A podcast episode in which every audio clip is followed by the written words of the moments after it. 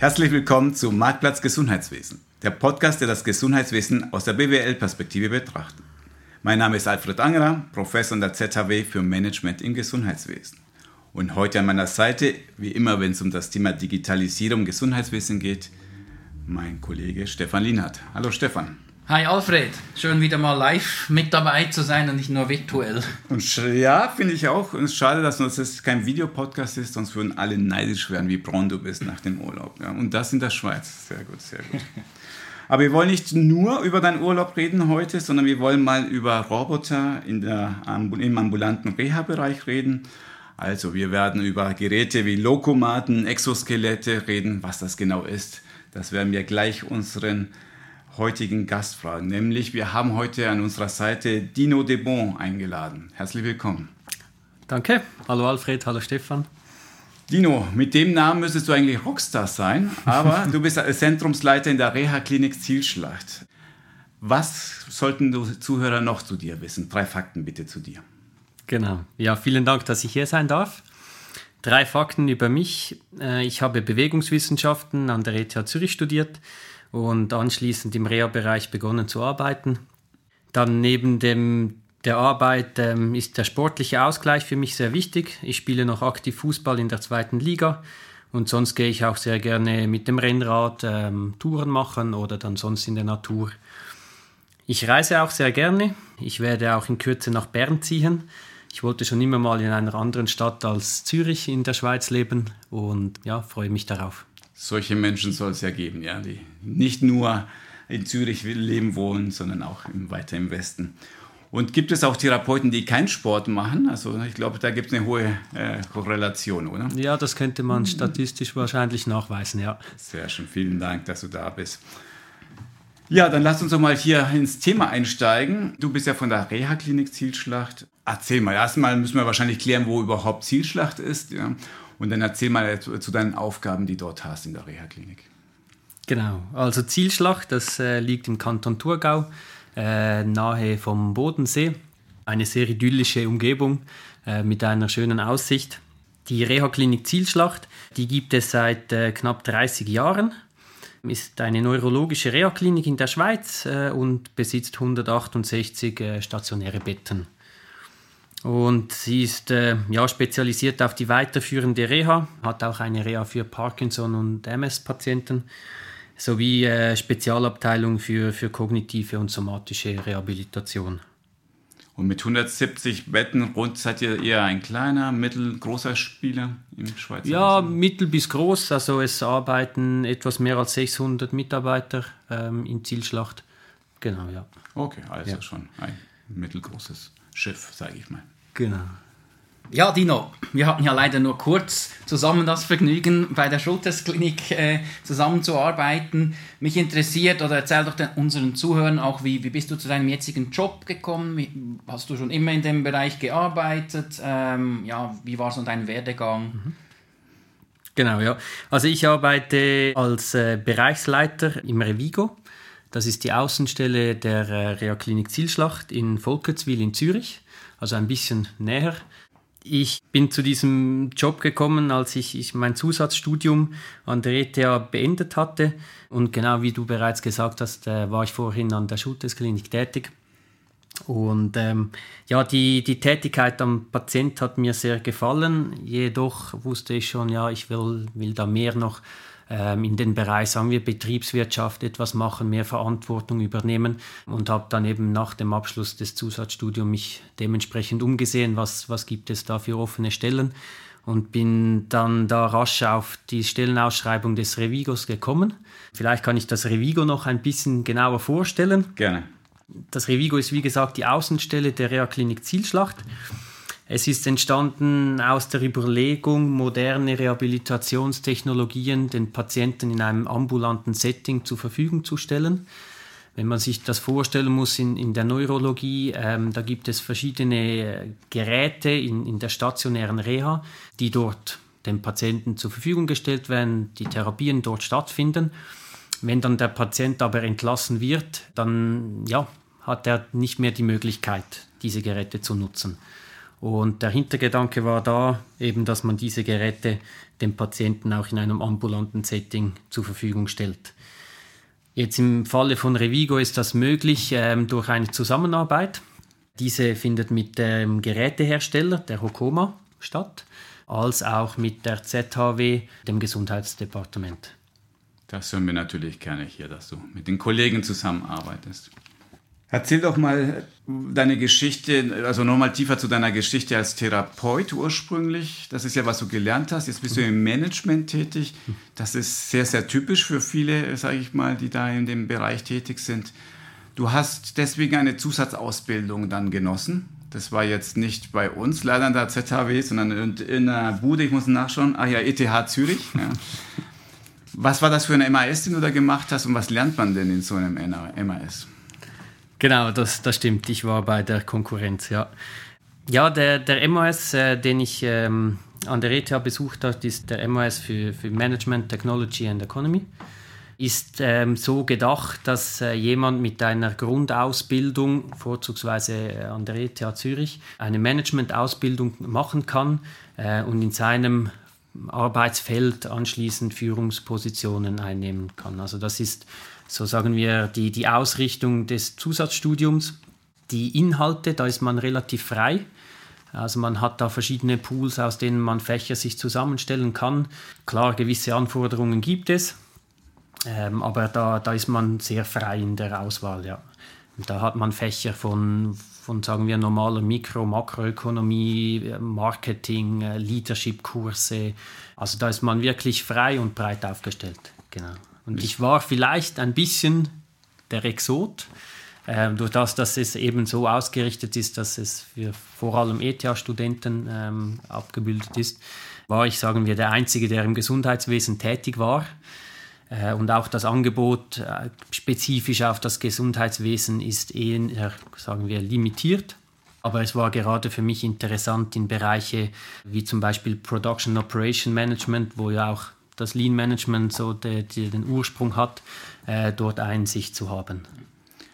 Und jetzt kommt die Gretchenfrage, die wir auch immer wieder hören, nach dem Motto: Was nimmt man tatsächlich mit für das Leben hinterher? Für deinen jetzigen Job, was von den Inhalten dieser Weiterbildung kannst du heute noch nutzen? Ja, ich würde jetzt da nicht zu spezifisch auf die Inhalte eingehen. Ich sage mal, wovon ich sehr profitiert habe, ist die Denkweise. Ich hatte, sagen wir, als normaler Therapeut andere Ansichten von vielleicht Abläufen, Prozessen und, sagen wir, ergänzt durch betriebswirtschaftliches Wissen habe ich dann eine andere Sichtweise auf Prozesse, auf Abläufe gewonnen. Ich würde es da nicht zu sehr auf fachliche Inhalte, die man gelernt hat, eingehen.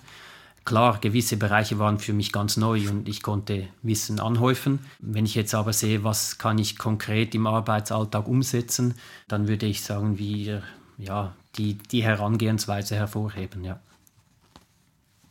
Jetzt, ihr gehört ja zur Wamed-Gruppe, wie du gesagt hast. Wie seid ihr da organisiert? Also welche Standorte gibt es da und gibt es eine standortübergreifende Zusammenarbeit und wenn ja, wie funktioniert die so im Daily Business? Ja, die Rehaklinik Zihlschlacht, genau, die gehört zur Wamed-Gruppe. Das ist ein österreichisches Unternehmen. Die wurde vor etwa 40 Jahren gegründet und ist seither zum weltweit führenden Gesamtanbieter für Krankenhäuser und andere Einrichtungen im Gesundheitswesen, hat sich jetzt so entwickelt. Und das Leistungsangebot ist sehr vielfältig, also das ist von Projekten, Projektbegleitung bis zu schlüsselfertigen Übergaben von Krankenhäusern. Also es gibt da eine sehr breite Palette an Dienstleistungen, die Wamed anbietet. Jetzt konkret in der Schweiz gibt es 3 Standorte, das ist neben der Rehaklinik Zihlschlacht ist es noch die Rehaklinik Dusnang und Seewis, die zur Wamed-Gruppe gehören. Und in der Schweiz ist es so organisiert, dass diese 3 Kliniken zur Vamed Health Project Swiss AG gehören. Und innerhalb dieser Health Project Swiss AG, ja, ist die Funktionsplanung, Betriebsorganisation, Planung und Beschaffung von Medizintechnik zum Beispiel, aber auch die IT und allgemeine Ausstattung sowie Umsetzungsplanung von allgemeinen Projekten ist zentral geregelt. Ja. Lass uns nochmal konkret eingehen auf deinen Job. Also du bist ja Zentrumsleiter dort in Zihlschlacht. Was muss ich mir vorstellen? Was tust du eigentlich den ganzen Tag? Genau, also Zentrumsleiter vom Revigo, das wie gesagt in Volketswil ist. Mein Arbeitsinhalt ist, sagen wir, zweigeteilt. Zum einen bin ich selber noch am Patient tätig. Auf der anderen Seite führe ich den Standort. Das beinhaltet, sagen wir, die Marketingaktivitäten, die Kommunikation mit den Zuweisern, die Erfassung der Leistungen, das ganze finanzielle Controlling. Also eigentlich den ganzen Standort an sich weiterzuentwickeln und weiterzubringen. Also du hast schon noch dieses Therapeutische, du fasst noch Patienten an und gleichzeitig musst du natürlich hier schauen, dass das von der Organisation, von der Managementseite läuft. Ist diese Mischung gut? Ist das Verhältnis, passt das? Oder würdest du sagen, man müsste es in die eine oder die andere Richtung anpassen? Also für mich passt es sehr gut. Ich sage mal, auch jetzt in Zeiten von Corona ist es natürlich immer wieder schwierig, das auch so ein bisschen, sagen wir, konstant zu halten. Also wir hatten im März, April hatten wir 6 Wochen den Betrieb eingestellt gehabt und ich war dann anschließend relativ überrascht, wie viele Patienten dann sofort wieder in die Therapie kommen wollten, obwohl alle theoretisch Risikopatienten sind. Und wir hatten da wirklich einen Ansturm an Patienten und durch das bin ich dann automatisch natürlich mehr am Patient tätig gewesen und musste andere Sachen, sagen wir, zurückstellen. Sonst bin ich etwa 40-50% am Patient und der Rest in der Funktion der Leitung. Und zurzeit gefällt mir das auch sehr gut, auch von der Aufteilung. Ja. Ich könnte mir vorstellen, dass es in der Tat wichtig ist, auch für die Langzeitzufriedenheit der Mitarbeiter, gerade die Therapeuten. Also ich merke es, die Leute bei uns im Team, die dann jahrelang keinen Patientenkontakt mehr hatten, die vermissen etwas. Und du schaffst es da anscheinend gut zu mischen, dieses BWLige und dann doch das Therapeutische. Jetzt, was natürlich interessiert, insbesondere mich, aber auch die Zuhörer, ist, wie würdest du generell den Stand der Digitalisierung in eurer Branche beschreiben? Wie weit ist die Rehaklinik Zihlschlacht bzw. die Wamed-Gruppe punkto Digitalisierung? So von 1-10 gibt es da, also ja, wenn du das mal vielleicht ausführen könntest, wie ist da so die Reife? Mein Eindruck ist, dass unsere Branche sich auf einem guten Weg der Digitalisierung befindet. Je nach, sagen wir, Berufsgruppe wird unterschiedlich auf Themen der Digitalisierung oder, sagen wir, technologischen Fortschritt reagiert. Für mich ist ganz klar die Digitalisierung ein Gewinn. Gerade im Therapiebereich, jetzt im Speziellen der Neurologie, eben können mit Hilfe von Therapiegeräten intensive Therapiestunden durchgeführt werden und auch Anzahl Wiederholungen erreicht, die ohne die Geräte einfach nicht möglich wären. Und diesbezüglich ist da ein großer Gewinn vorhanden. Auch nehmen wir gerade das Beispiel des Lokomat. Der erste Prototyp ist etwa vor 20 Jahren entworfen worden und das Gerät wurde seither natürlich fortlaufend weiterentwickelt. Und was es nun für eine Therapieform ermöglicht, ist faszinierend. Sagen wir, für mich der größte Vorteil der Therapieform ist die Quantifizierung der Leistung des Patienten. Also neben dem, dass der Patient die Therapie erhält, die er benötigt, kann man anhand des Gerätes praktisch alles in Zahlen messen und dem Patienten, allenfalls dann auch den Kostenträger wie Versicherungen, zur Verfügung stellen. Da sehe ich den ganz großen Vorteil darin. Aber ich glaube, es würde uns jetzt helfen zu verstehen, was überhaupt ein Lokomat ist. Ne? Erklär uns doch mal, wann setzt du das ein? Was ist das überhaupt? Genau, also der Lokomat, das muss man sich so vorstellen, das ist ein Roboter auf einem Laufband. Der Patient, der erhält einen Bauchgurt mit 2 Beischlaufen und so wird der Patient eigentlich am Gerät, sagen wir, plump aufgehängt. Also man kann den Patienten an diesem Gurt am Gerät befestigen und hochziehen, bis er eigentlich komplett in der Luft hängt. Und dann kann man von der Rückseite her den Roboter oder die Orthesen, also die externen Beine, herunterklappen und am Patient befestigen. Das wird über 3 Manschetten gemacht. Eine Manschette für den Oberschenkel und 2 im Unterschenkel. Und dann wird auch noch der Fuß mittels Fußheber fixiert und das Becken am Gerät fixiert. Also so ist der Patient dann, sagen wir, an die externen Beine angeschnallt. Und die Orthesen, die haben 2 Motoren. Das ist ein Motor für das Hüftgelenk und der andere für das Kniegelenk. Und die ganze Software, sagen wir, die im Hintergrund läuft, die koppelt die Bewegung der Orthesen an die Geschwindigkeit des Laufbandes. Wenn man den Patient dann mal im Gerät hat, dann startet man das Laufband, die Orthesen fangen die Beine an zu bewegen und man kann den Patienten langsam auf das Laufband hinablassen.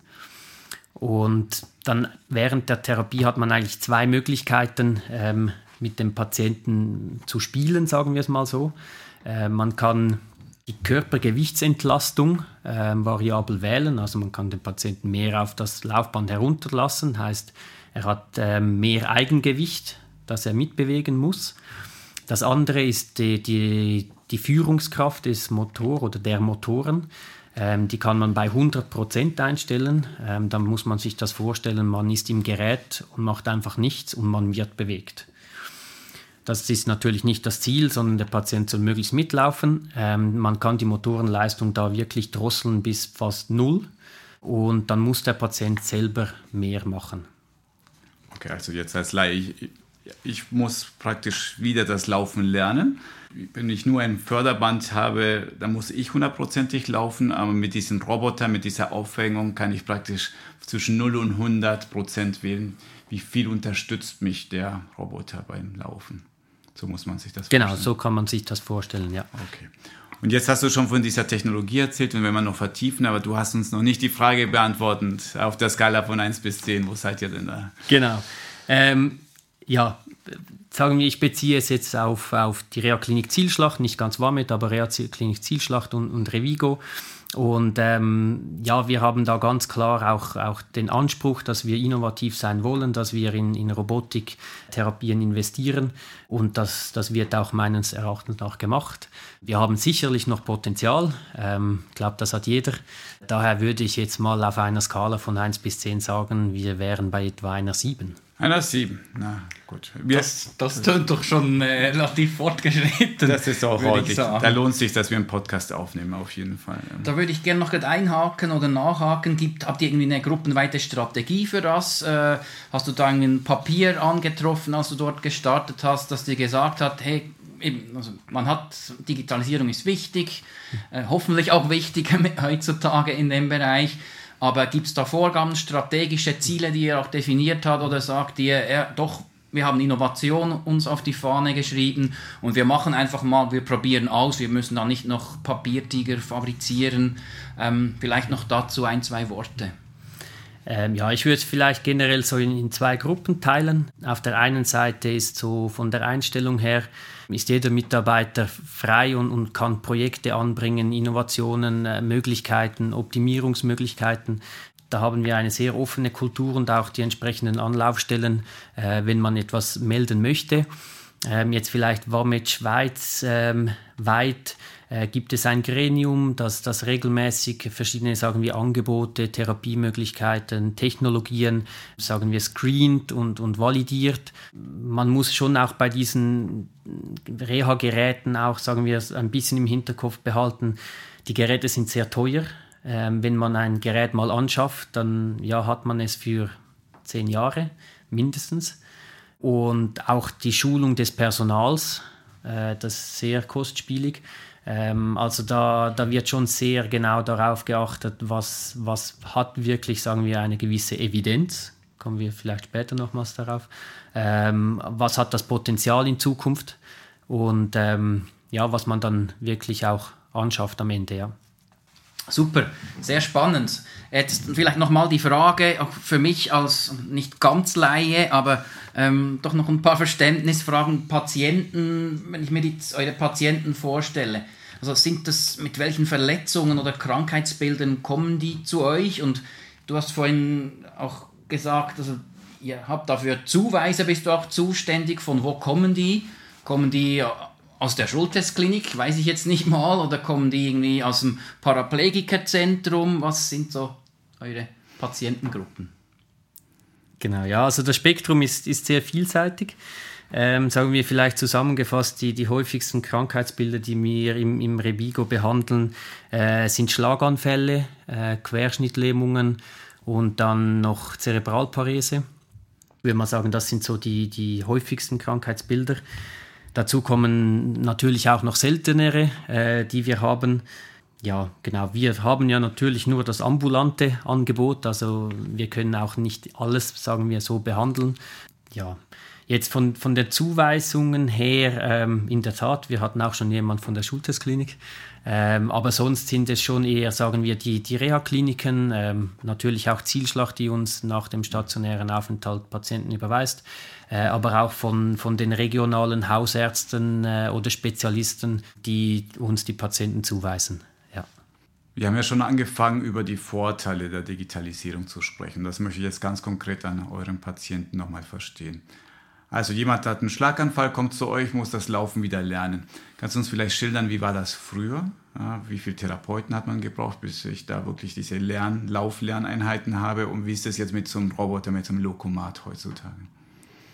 Also wie gesagt, beziehen wir uns mal auf die ambulante Therapie und nicht den stationären Aufenthalt.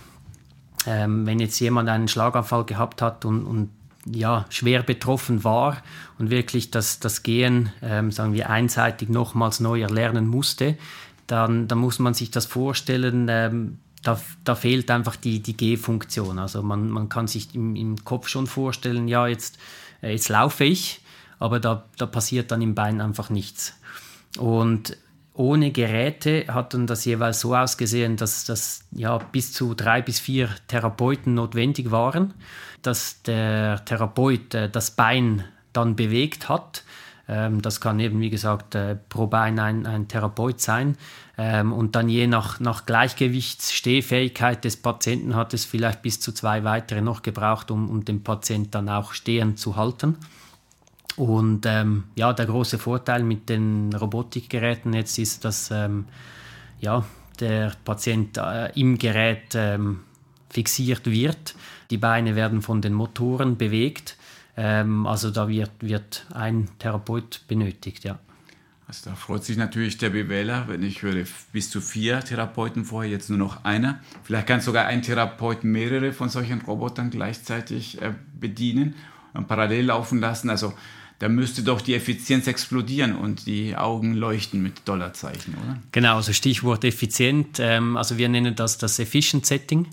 Das bedeutet, dass wenn man jetzt 2 Lokomaten nebeneinander hat, dass man theoretisch 2 Patienten gleichzeitig kann betreuen. Wenn man da auch noch die Therapiezeit entsprechend so wählt, dass nicht beide gleichzeitig kommen, dann sagen wir, das funktioniert das bei gewissen Patienten relativ gut. Sagen wir, je effizienter das Setting wird, desto mehr muss man sich darauf achten, dass die Qualität der Therapie trotzdem hoch bleibt. Also wenn man am Ende einfach den Patienten anschnallt und laufen lässt, dann hat man sicher etwas herausgeholt, aber nicht das Maximum. Und daher darf man, sagen wir, als Therapeut den Inhalt der Therapie trotzdem nicht vergessen, auch wenn man sehr effizient unterwegs ist, ja. Ich wette, wenn als ihr angegangen wurde vom Hersteller, vom Lokomat-Hersteller, dass er diese Pluspunkte herausgestellt hat, oder? Dass er gesagt hat, guck mal, ihr könnt jetzt viel effizienter arbeiten. War das ein Verkaufsargument damals? Ja, bei diesen Gesprächen war ich nicht dabei, aber ich kann mir das sehr gut vorstellen, weil klar, das ist der große Pluspunkt auch. Mal abgesehen davon, dass die Arbeit des Therapeuten sich auch verändert durch das. Ich kenne jetzt wenig Therapeuten, die wahrscheinlich den Arbeitsinhalt von kniend am Boden, das Bein bewegen, den ganzen Tag machen würden. Daher hat sich auch der Inhalt des Therapeuten doch auch verändert und ich sage mal, ja, in einer gewissen Form auch verbessert, ja. Also das finde ich super spannend, weil normalerweise beleuchtet man ja häufig auch die negativen Seiten der Digitalisierung. Der Computer, der Roboter macht alles, aber dieses tatsächlich muss, wie viele Minuten geht so eine Therapieeinheit? Ja, das ist eben sehr unterschiedlich. Also wenn man jetzt auf dem Lokomat im stationären Bereich die Therapie durchführt, dann dann läuft der Patient, ich würde jetzt mal behaupten, eine halbe Stunde. Okay, und bei uns haben wir, sagen wir, ein flexibleres Setting.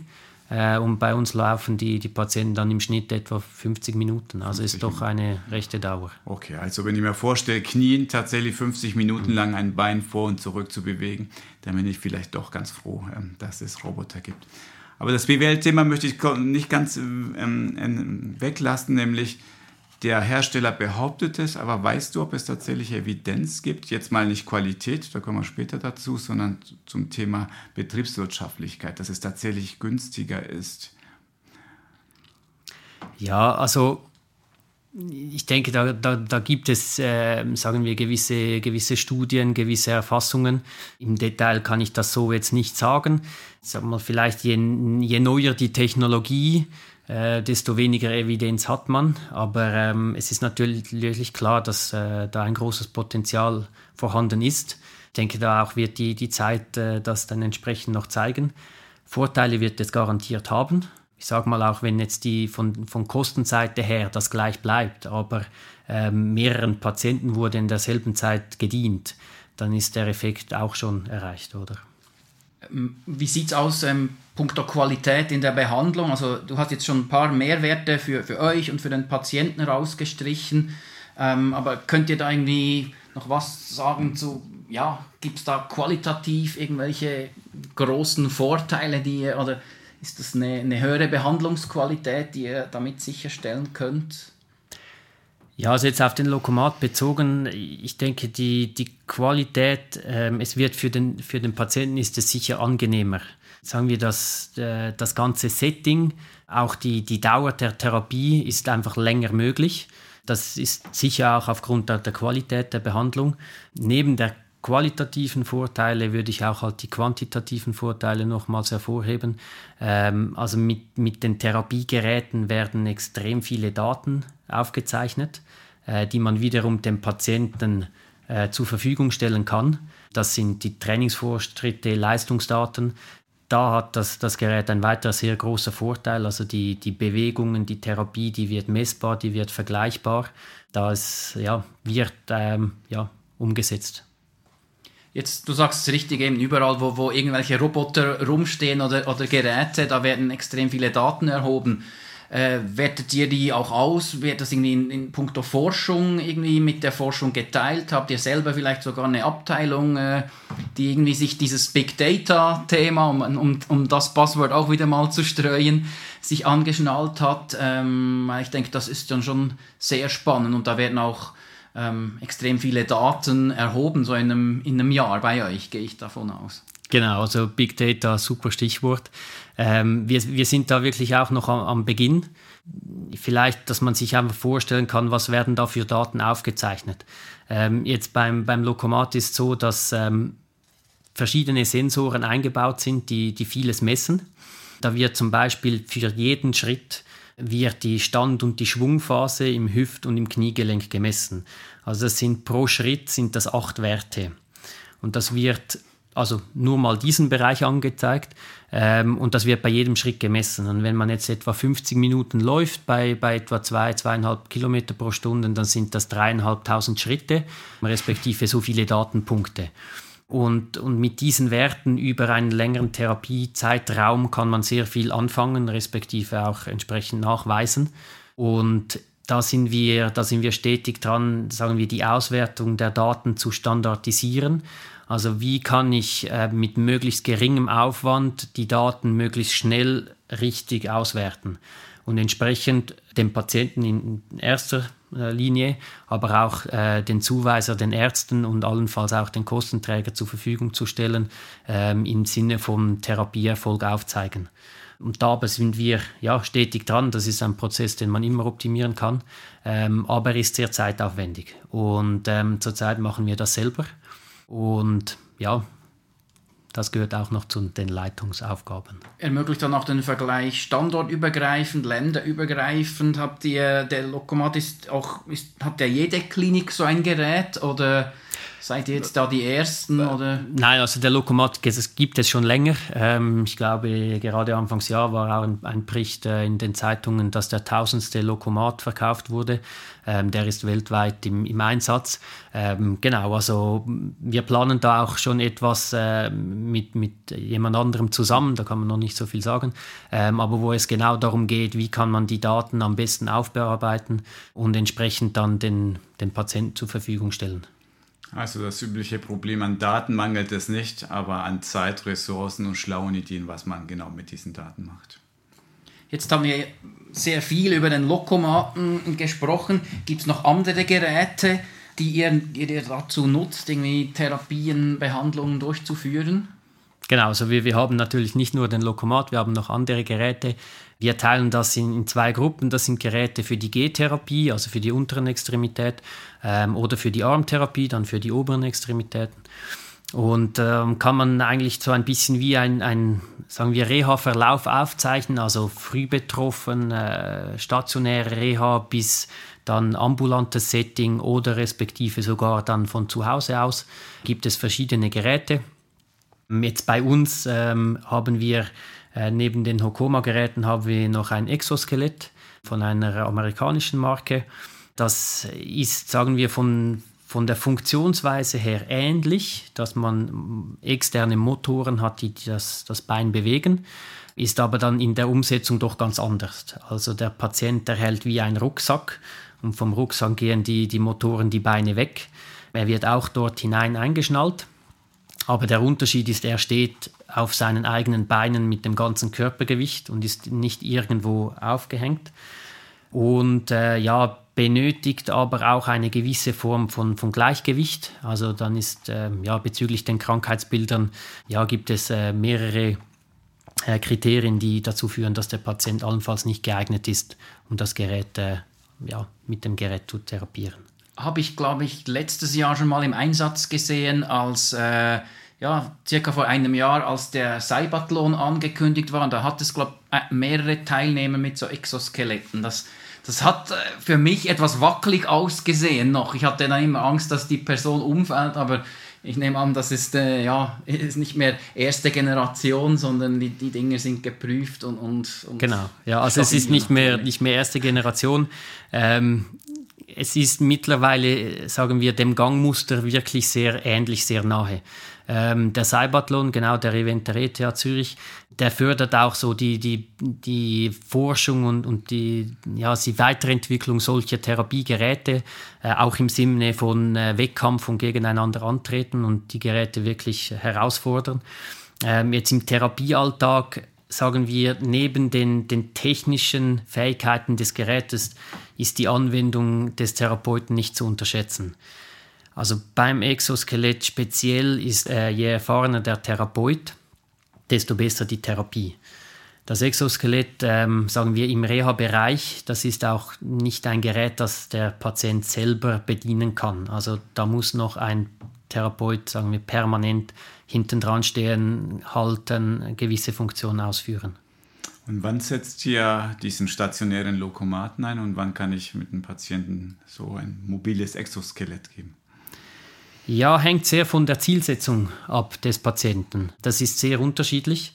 Ja, wie gesagt, beim Exoskelett gibt es gewisse Kontraindikationen, wo dann, sagen wir, der Patient automatisch nur noch für den Lokomat in Frage kommt. Aber ja, das ist wirklich sehr spezifisch. Ich sage mal, der große Unterschied beim Exoskelett im Vergleich zum Lokomat ist auch die Rumpfkontrolle, die Gleichgewichtsfähigkeit, wo man beim Exoskelett einfach haben muss, wo beim Lokomat nicht vorhanden sind aufgrund des Setups. Das Schöne an Exoskeletten ist, man vorstellt ja nicht nur im Reha-Bereich, sondern man überlegt es auch im Bereich Alter und Pflege oder sogar einfach, um Menschen stärker zu machen, Aufgaben schonender zu gestalten, der Produktion. Hast du dich schon mal jemals damit beschäftigt, in die Richtung gedacht? Im Sinne von jobmäßig dorthin zu gehen? Oder? Nein, nicht jobmäßig, sondern ich meine, verfolgst du, was da draußen auf dem Markt passiert, außerhalb des Reha-Bereichs? Ja, klar. Klar, also da bin ich immer sehr interessiert, auch wenn man bedenkt eben, was gibt es für neue Entwicklungen, was gibt es für neue Therapiegeräte, die allenfalls in Frage kämen für den Standort von uns. Ja, also da sind wir offen, findet aber, sagen wir, mehr im Rahmen statt, dass man sich einfach mal breit informiert.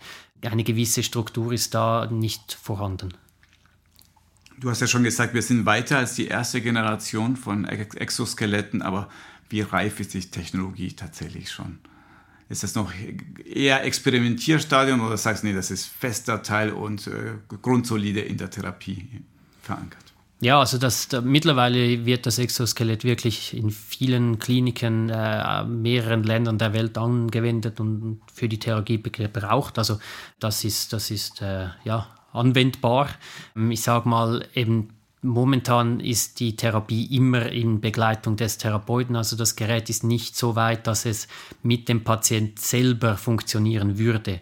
Wenn man sich das vorstellt, man ist da in das Gerät eingebunden und würde nach vorne kippen. Das Gerät hält einem nicht fest, also man fällt dann gestreckt auf den Boden. Also man hat schon noch entweder einen Rollator oder die Gehstützen. Aber wenn man das Gleichgewicht verliert, fällt man. Und ich glaube, soweit ich jetzt das mitbekommen habe, ist so die nächste Entwicklungsstufe auch entsprechende Sensoren einzubauen, wobei entsprechender Neigung das Gerät automatisch blockiert. Aber eben, da gibt es viele verschiedene Entwicklungsrichtungen und bin gespannt. Also ich habe es jetzt verstanden, für die Therapie mit Begleitung eines Therapeuten heute schon, sage ich mal, Standard, immer noch innovativ, aber Standard. Aber ich weiß, dass sie auch dran forscht, solche Geräte oder Roboter den Patienten mitzugeben, nach Hause, im Heimgebrauch. Wie kann man sich denn das bitte schön vorstellen? Ja, der Heimgebrauch, ja, genau, hängt eben vom Gerät und der Anwendung natürlich ab. Zurzeit haben wir tatsächlich ein Projekt bei uns, wo wir schauen, inwiefern man dem Patienten ein Gerät mit nach Hause geben kann und ihn selbstständig die Therapie durchführen. Das ist ein Armgerät, das ist der Armeo Sensor, der besteht aus 4 Sensoren. Das sind so etwa 4 Zentimeter große kleine Blöcke. Die macht man dann am Brustkorb, Oberarm, Unterarm und an der Hand an. Somit kann man eigentlich die dreidimensionale Bewegung im Raum erfassen. Wir geben dann eigentlich diese ganze Kiste mit Sensoren und einem Laptop dem Patienten mit nach Hause, haben aber vorhin natürlich das Trainingsprogramm, die Zielsetzung, die Anwendung etc. mit dem Patienten besprochen. Die Durchführung, das Trainieren mit dem Gerät findet aber alleine zu Hause statt. Das muss man sich so vorstellen, der Patient sitzt am Tisch oder steht, das spielt nicht so eine Rolle. Er kann einfach den Laptop starten, das Programm starten, anhand der Anleitung die Sensoren platzieren und dann sein vorbereitetes Trainingsprogramm mittels Passwort starten und dann entsprechend trainieren. Und da haben wir unterschiedliche Längen der Therapieprogramme. Bis anhin hatten wir es so, dass die meisten Patienten, die jetzt das gemacht haben, die waren gleichzeitig vielleicht noch für ein anderes Gerät bei uns. Also wir hatten diesen stetigen Austausch, wie läuft es, was gibt es zu optimieren, was müssen wir anpassen bezüglich des Therapieplans. Geplant ist aber, dass man diese Therapiebesprechungen eigentlich online dann durchführt. Also wir haben bereits auch das entsprechende Tool ausgewählt, relativ simpel über Zoom, das auch auf dem Laptop installiert.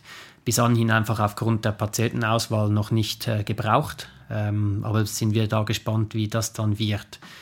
Ich sag mal, vielleicht der scheidende Punkt ist die Technikaffinität des Patienten. Zum einen, sagen wir, kognitiv versteht er es, kann er es anwenden. Zum anderen einfach, kommt er mit der Technik zurecht. Ja. Hast du jetzt vorhin gerade etwas vorgegriffen, Alfred? Ich wollte genau die Frage stellen, so die Reha to go, das ist für mich dann so der Blick in die Kristallkugel. Es gibt viele Fachbereiche, wo ja Gadgets und Sensoren oder Smart Devices den Patienten schon mit nach Hause gegeben werden.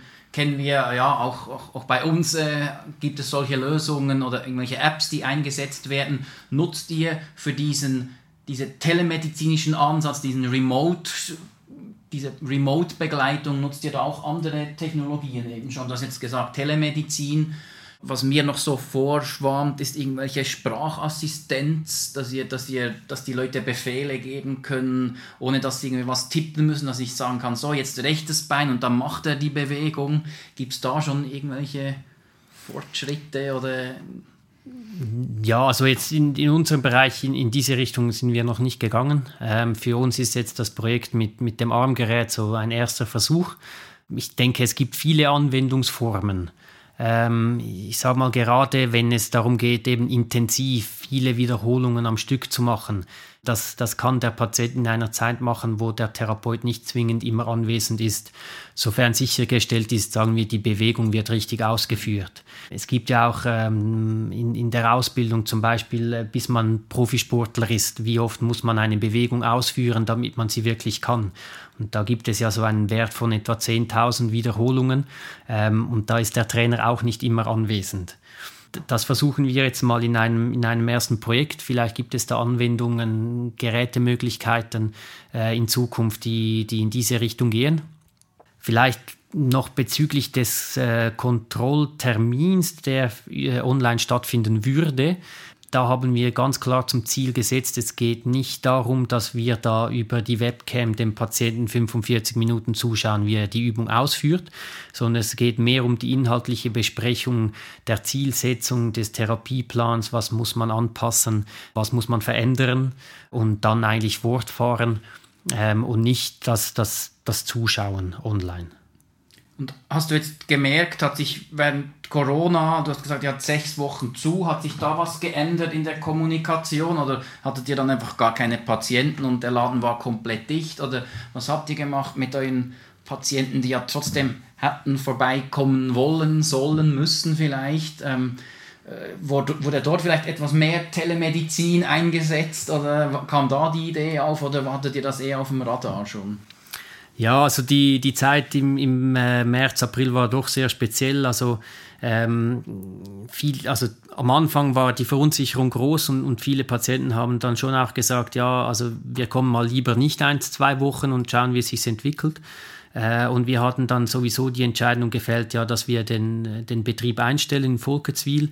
Sagen wir aber auch aufgrund, dass die Therapeuten dann im stationären Bereich in Zihlschlacht den Betrieb unterstützt haben. Wir haben ja auch Corona-Patienten aufgenommen gehabt. Somit war da die Entscheidung wie klar und wir hatten nicht die entsprechenden Ressourcen, nebenan noch etwas zu machen. Das Projekt jetzt mit der Telerehabilitation, das hatten wir ohnehin schon auf dem Schirm.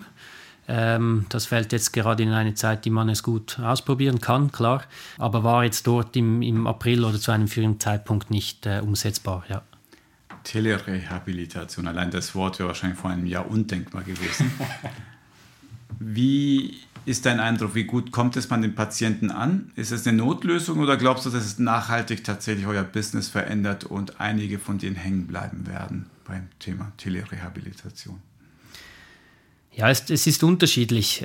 Ich sage, gewisse Patienten, die sehen den Vorteil, dass sie zu Hause mehr, intensiver, länger, aber auch wann sie wollen, trainieren können. Sie sparen sich den Weg. Eben, wir sind zurzeit das einzige ambulante Zentrum, das solche Robotiktherapien anbietet. Das heißt, wir haben auch Patienten, die zum Beispiel von Basel zu uns kommen. Und wenn man sich dann den Weg auch noch berechnet, dann das ist ein sehr hoher Aufwand für den Patienten. Daher denke ich, dass das in gewissen Formen sicherlich eine hohe Akzeptanz genießt. Die Umsetzung ist sicher nicht zu unterschätzen. Wie gesagt, die Qualität der Behandlung muss trotzdem stimmen und auch deren Überprüfung. Aber die Einstellung der Patienten ist mehrheitlich positiv. Gewisse, sagen wir, sind da mit einer leichten Zurückhaltung an das Thema herangegangen. Aber bis jetzt haben wir eigentlich positive Erfahrungen gesammelt damit, ja. Es freut mich, dass die Patienten das so gut aufnehmen. Therapeuten machen anscheinend auch mit. Das Ganze ist aber zum Scheitern verurteilt, wenn man das nicht gut finanziell tragen kann. Wie ist denn die Abrechnungsformen heutzutage? Ist das gut gedeckt durch die Versicherungen? Das ist der größte Punkt meines Arbeitsinhaltes, genau, also die Kostendeckung eines solchen Zentrums. Wenn man die Tarife der Physiotherapie anschaut, dann sind solche Leistungen nirgends gedeckt. Also auch eine normale Physiotherapie, die sich ein Gerät anschaffen will, überlegt es sich das dreimal, weil es entsprechend nicht über einen Zusatztarif abgerechnet werden kann. Und die Investitionen bei solchen Therapiegeräten sind relativ hoch und das muss man sich ausrechnen. Jetzt in unserem Fall eben ist es so, dass wir diese Partnerschaften haben, aber auch, dass wir neben dem Modell, das wir über die Krankenkasse abrechnen, dass wir auch ein Abo-System haben. Also die Patienten können im Sinne eines Fitness-Abos bei uns ein Trainingsabo lösen mit unterschiedlicher Dauer für unterschiedliche Geräte. Also da haben sie eine sehr große Vielfalt an Abos, die sie für sich in Anspruch nehmen können. Der Sinn dahinter ist aber klar. Wenn man über die Kostenträger die Leistungen abrechnet, dann ist man an einzelne Therapiestunden und eine bestimmte Zeitdauer gebunden. Und im Abosystem ist der Patient aber frei. Er kann selber wählen, wie häufig er in der Woche kommen will. Er kann die Geräte selber wählen. Er kann mehrere am selben Tag. Und langfristig gesehen ist das, was sich eher auszahlt für den Patienten. Das muss er aber aus eigener Tasche bezahlen oder sind das die privaten Zusatzversicherungen, die da einschreiben? Nein, momentan ist das als wirklich reine Selbstzahlerbasis. Wir haben jetzt aber unterschiedliche Erfahrungen damit gemacht, diese Abos auch den Kostenträger mal ansatzweise in Rechnung zu stellen. Da ist das Feedback sehr unterschiedlich. Aber auch eben bei der Abrechnung über die Tarifposten haben wir sehr unterschiedliche Erfahrungen damit gemacht. Sagen wir aus medizinischer oder trainingstechnischer Sicht ist natürlich das Abosystem zu bevorziehen, weil einfach der Effekt und die Intensität für den Patient höher ist. Ja. Also super spannend. Jetzt entstehen neue Geschäftsmodelle hier, wo der Patient selber bezahlt und anscheinend gibt es auch die Bereitschaft. Das ist überhaupt nicht selbstverständlich im Gesundheitswesen. Zum Schluss möchte ich mal so den Blick nach vorne richten. Also wir haben jetzt seine Technologien gehört, aber welche andere Technologien siehst du im Moment im Kommen? Wie wird es in 5 bis 10 Jahren sein? Wohin geht die Reise in eurem Bereich? Ja, wenn man bedenkt, dass mit der Zeit die Bevölkerung immer älter wird, dann kann man davon ausgehen, dass das neurologische Krankheitsbilder auch zunehmen werden. Dann in Anbetracht des Fachkräftemangels wird das wahrscheinlich weiterhin so bleiben. Das heißt, technologische Lösungen sind gefragter denn je. In welche Richtung das es da gehen wird, wird spannend sein zu sehen. Ich sage mal, ich hatte jetzt die Gelegenheit, im Sommer ein Projekt beizuwohnen, das Implantate einsetzt am Rückenmarkt, das, sagen wir, bei Patienten mit einer Querschnittlähmung die Funktion des Gehens wiederhergestellt wird. Das ist aber sehr im Anfangsstadium und werden erste Testmessungen gemacht. Aber das Ziel ist klar, dass Patienten mit einer Querschnittlähmung mit Hilfe der Technologie wieder gehen können in einer gewissen Form. Ja, also die nächsten 5 bis 10 Jahre werden diesbezüglich sehr interessant. Das glaube ich sofort. Das hört sich nach wilden Science-Fiction-Träumen, die ja jetzt aber langsam Realität werden. Ganz zum Schluss unsere Tradition, Stefan, ja, die steile These. Welche steile These hast du denn, Dino, für uns heute? Ja, also vielleicht eine These, aber die ist vielleicht nicht so gewagt, ist, dass dank der Technologie gibt es eigentlich keine austherapierten Patienten mehr. Es wird immer eine Form der Therapie haben, bei der der Patient davon profitieren kann und seine Leistung oder seinen Gesundheitszustand verbessern kann. Vielleicht eine gewagtere These ist, dass von Seiten des Kostenträgers diese Therapien dann auch vollumfänglich gedeckt sein werden, wenn entsprechend auch die Evidenz vorhanden ist. Dino, Stefan, ich danke euch für das Gespräch. Danke dir, Alfred. Danke euch. Dino. Das war unsere Folge von Marktplatz Gesundheitswesen. Ihr kennt das, Kommentare, Lob und Kritik bitte an info@gesundheitswesen.org. Vielen Dank fürs Zuhören und bis zum nächsten Mal.